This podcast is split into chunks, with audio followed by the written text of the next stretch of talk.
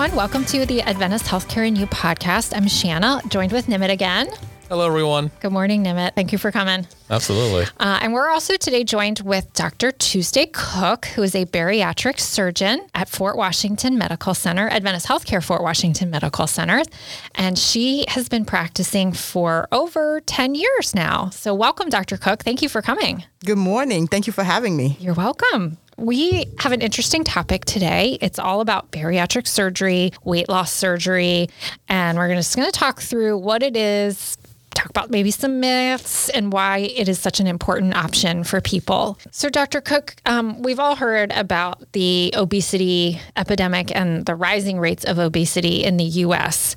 Talk a little bit about why that seems to be rising and what it is. You know, there's some misconceptions about, you know, am I overweight? Am I obese? Talk just a little bit about really what obesity is. So it sounds like your question is multifactorial. So I'll start off with what obesity is.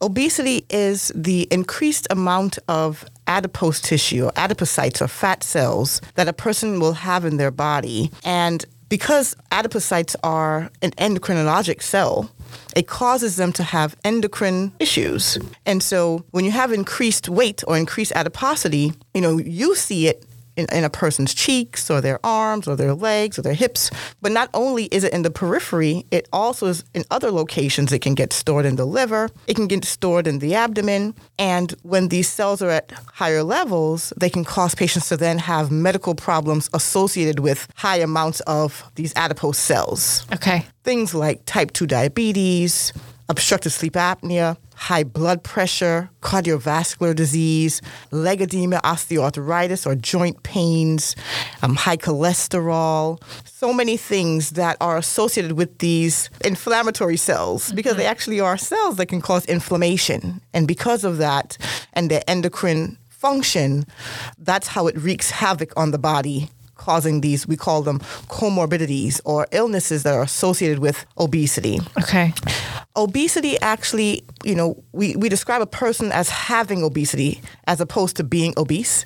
I mean, that's in our way from our society and even our national guidelines to try to make sure people understand that obesity is a disease process. It was recognized by the American Medical Association as such years ago. And we want to make sure that people are very much aware of that. Just like a person has cancer or they have hypertension, they have obesity. It is um, usually described in three levels. Mm-hmm. Before you even get to class one obesity, if you are at a BMI between 18 and 24.9, you are considered to be of an, of an a usual weight, meaning a weight where it's less likely that you're going to develop medical problems if you're at a BMI, and this is body mass index when I say BMI, so that everyone is clear, yes. body mass index is a ratio of your weight to your height. Mm-hmm.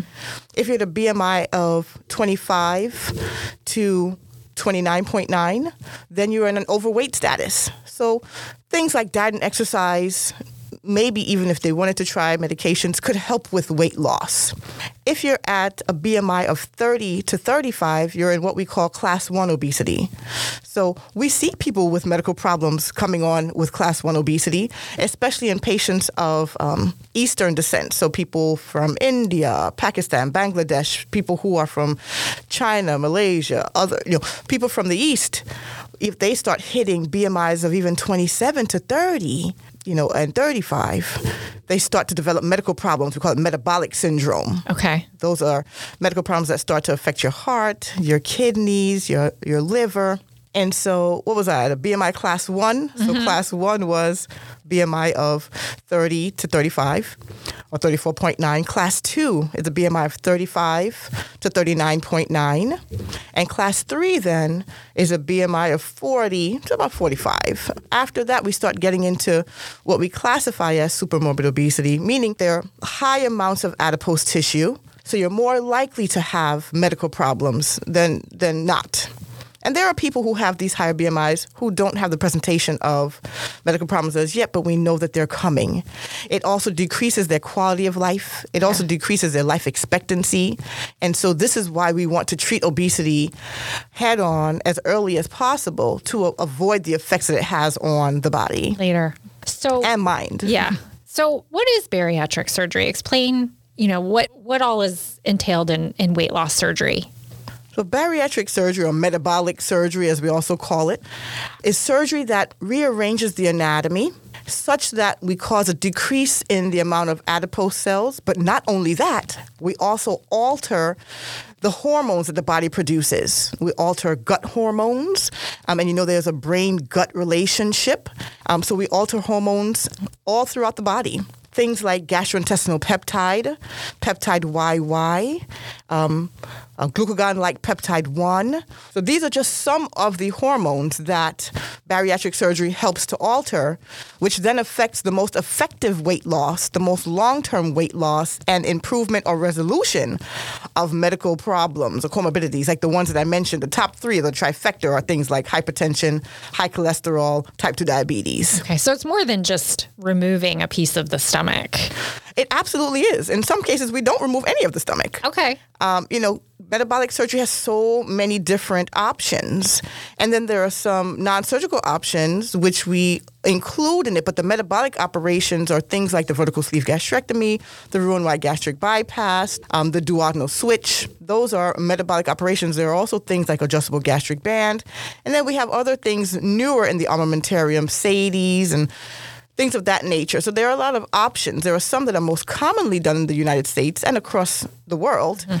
um, but there are many options for bariatric surgery. We really do tailor each option to each patient based on their medical problems, their BMI, um, their medications, all the things that have to do with that particular patient. So it really has changed and improved over the years. It absolutely has. You know, my gosh, decades ago. We've been doing bariatric surgery since the 1950s. Even to think about it, when you look at the FDA website, mm-hmm. having bariatric surgery is safer than remaining with your obesity. There's lots of data to support it. Mm-hmm.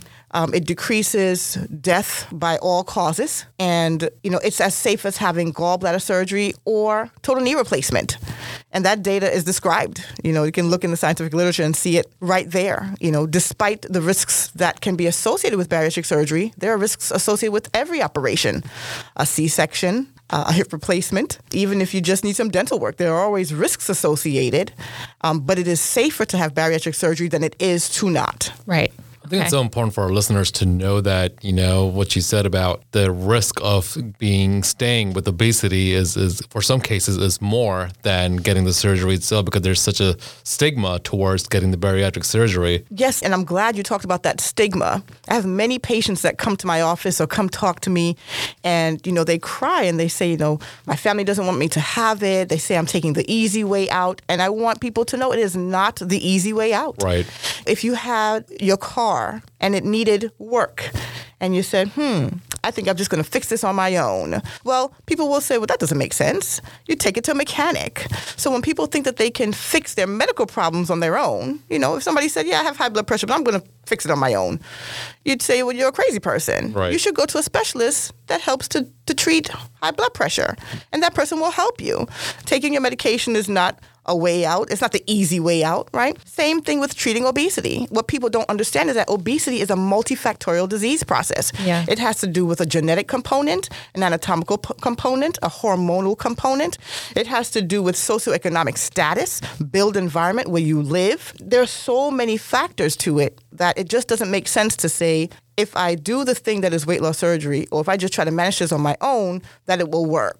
Bariatric surgery has been shown to be, and they can look at the Stampede trial by an author named Phil Schauer, but it is shown to be the most effective way to lose weight long term. Even if patients gain back a little bit, the usual is to lose at least 60% of your excess body weight. That is significant you yeah. know and by the time i see people who have come to me saying they've been told it's the easy way out and we know it's not because it takes work yep.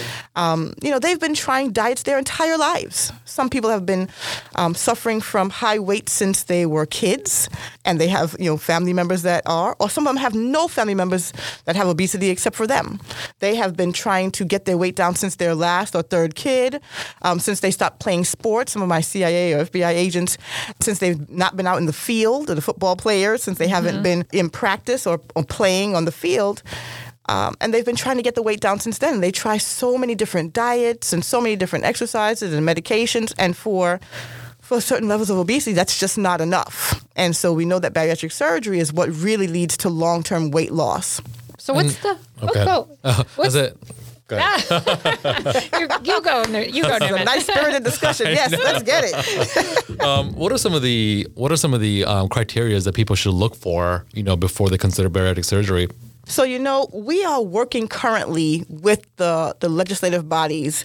Um, we have a legislative portion of my national society that works to help people understand people in government the people who make policies. We hope to we're trying to work with them to help guide policy in the understanding that even class 1 obesity should be treated. So remember i told you class 1 obesity was a bmi of 30 to 35 and so it's we're not there yet. We're still working at it. And and i actually think that there was one insurance i can't remember what state it is that really did start to look at that that people can develop metabolic syndrome at, at lower BMIs. BMIs. Um, but what the insurance companies in the U.S. currently go by is the National Institute's consensus statement of 1991. Now you think 1991, that's really old. We have so much newer data that shows that obesity should be treated from early on, the lower BMIs. But the insurance companies are stuck on this. Right, that's over And 30 years ago. precisely. Yeah. And so and that's why we work towards changing these these policies. But the insurance companies um, want patients to have a BMI of 35 or greater with one to two medical problems. If you remember the things I mentioned hypertension, type 2 diabetes, high cholesterol, obstructive sleep apnea, osteoarthritis, urinary stress incontinence. When people cough or laugh, they urinate a little bit. And they'll tell you it only when you ask. Anyway, I digress. um, joint pains, heartburn, non alcoholic fatty liver disease, all these medical problems. So they want patients to have a BMI of 35 or greater with one to two medical problems, or BMI 40 and they need not have any medical problems. And it makes you understand, you know, at a BMI 40, we understand that, again, life expectancy is lower, quality of life is lower. Even with the patients who have class 1 and class 2 obesity, they'll tell you, you know, I can't get down on the floor and play with my kids the same. I want to be alive for when, you know, my grandkids come. I want to be able to travel and not ask for a seatbelt extender. I want to be able to fit, go through a turnstile or fit in a movie theater seat or go on Broadway and, you know, enjoy a, enjoy a show um, or hang out with my friends and not feel like I'm being judged when I'm having dinner with them. Um, but so the, the insurance companies want those criteria to be met. So we said BMI of 35 or greater with one to two comorbid illnesses, a BMI of 40, don't have to have any medical problems at all. They can't have any current substance abuse, ongoing alcoholism, ongoing um, illicit drug use, or any uncontrolled mental health problems. So things like severe depression that's not controlled, mm-hmm. schizophrenia that's not controlled. And I say not controlled several times because I want to make it understood that people who have these problems, which are medical problems again, right? We know that substance abuse is a medical problem. We know that mental health disorders are things that we need to treat. But once these things are treated and they're stable, these patients also qualify to have weight loss surgery. It is not a barrier to having the operation that helps to improve their life, both from a medical standpoint and a mental health standpoint. Got it. What's the first step someone should take if they're interested? So you know, just to, to and this is this is one of the things too to finish off what the med- what the insurance companies want and piggyback right to, uh, a segue right to that question. The insurance companies also want people to have tried diets in the past and failed. Now, there's no one that has come to me ever in almost two decades that says, "Oh, I never tried anything." This is just my weight and this is what it is. Everyone has tried calorie counting. I could name some very specific diets that people try and get on and you know, they lose weight, they gain more, they lose weight, they gain back more. It, as they get older, it's harder to lose the weight and easier to gain the weight. And even when they start losing weight by doing the same diet and exercise they've been doing for a year, they start to plateau and they can't lose anymore. So, you know, one of the things they want, the insurance companies want, is for people to have a history of dieting and exercise. Well, that history is always there. Yeah. Um, and so I just usually ask patients to try to remember what they've done, and I document it as well. And I tell them to try to document it. You know, what have you tried? Um, and we use all those things to submit to the insurance company for approval.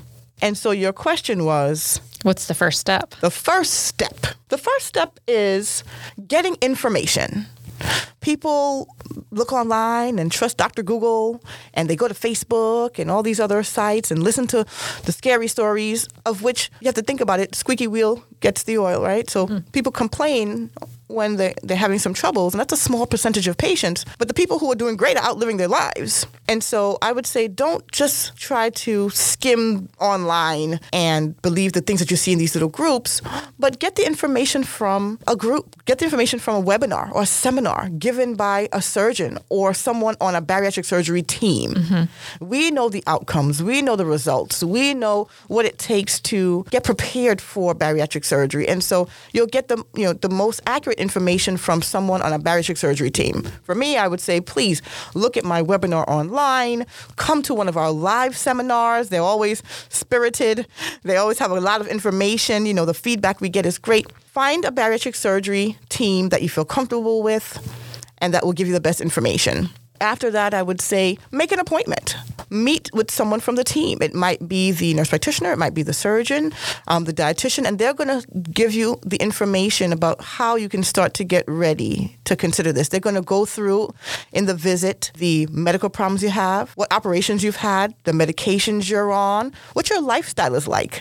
I always ask patients to write me a letter to tell me what do you want to do once you lose the weight because I love when a year after we've done the operation, we can pull that letter out and say, hmm, Mrs. Such and Such, you wanted to go horseback riding, but they wouldn't let you on the horse because you've exceeded their weight. Are you horseback riding? And I actually had a patient like this, and she was like, I actually am. I started in March. That's So- great. Good for her. Yes, exactly. So, you know, we tailor the operations, like I mentioned earlier, to the specific patient and what their problems are, or what they've had in the past, or what they do, what their medications are. And so it helps us to figure out as a team, the patient and the surgeon, mm-hmm. what the best operation would be for that particular patient. And so I, I think that's that's the best way to prepare for the journey that is bariatric surgery. I was going to say it really does sound like a journey and a process, but very much worth it in the end. It how long does really it is. how long does it typically take to get from that first visit to the surgery and beyond when you start to see the weight loss? So the journey can vary. Again, from patient to patient, it really depends on the contract that the patients have with their insurance companies. For patients who um, have some plans, they could go with no time limit at all. You know, we just make sure that they're clinically stable, that they're on appropriate medications, that they're whatever medical problems are controlled, that they've been tested for sleep apnea if that's needed, if they needed a medical clearance, like a cardiac clearance or pulmonary clearance for heart or lung problems, that they're clinically ready, but their insurance company says, there's no time. Just you know, submit the information, and of course they have to go through the program mm-hmm. because we always want education for the patients because an educated patient has good outcomes. Right. And so they would go through the program of bariatric dietitian counseling in order to have dietary changes, behavioral modification, or an evaluation by the mental health team because all insurance companies require mental health clearance as well, so that we can make sure patients can take care of themselves. And lastly, meetings with exercise physiologists who show our patients the appropriate exercises to do for them. Some patients are wheelchair bound, some people are doing high intensity, you know, fitness, and so meeting with the exercise physiologist gives us a chance as well to evaluate where they are in terms of their exercise. And then they understand the importance of each of these three things as it leads to their great outcomes. Because surgery is just a tool. It is definitely not magic. It is not something I do and then poof, the person comes out and you know they've lost 60% of their excess body weight. They must use their operation in concert with the other things that I mentioned, meaning behavioral modification, dietary changes, exercise in order to get the outcomes and be successful with their weight loss surgery. Got I it. I think I went a little bit off of your topic. No, you're fine. No, it's it's a journey, and and people have to really commit to it. Um, does that sometimes serve as a barrier for people? Is just not understanding the journey or or thinking it's going to take too long? I think sometimes it does. You know, when people have been suffering from a disease process that has truly affected their lives on a daily basis and are not in the company of people who understand what they're going through regularly, they sometimes just want it now.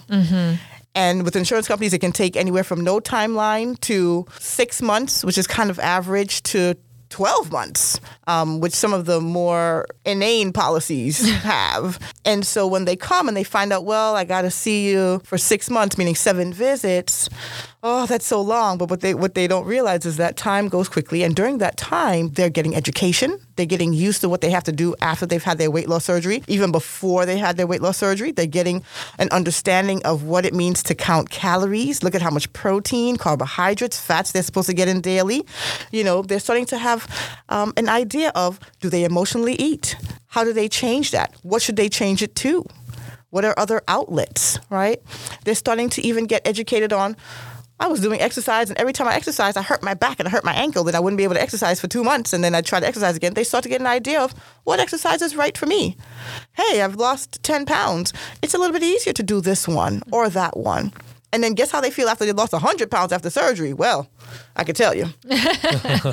It sounds So- like it's a like a lifetime, um, you know, journey as opposed to absolutely like a one year recovery, two year recovery. You know, and It I think absolutely that is. frontline education and that follow ups definitely help in choosing that life, you know, of uh, that journey, and then ensure that they follow that journey going forward. Absolutely, absolutely. As I tell all the patients, you know, once we embark on this travel together, we are paired for life. So, you know, I'm going to see you at one week out, three weeks out, three months, six months, nine months, a year, and every year after that. So don't try to disappear. I will send the cops to your door.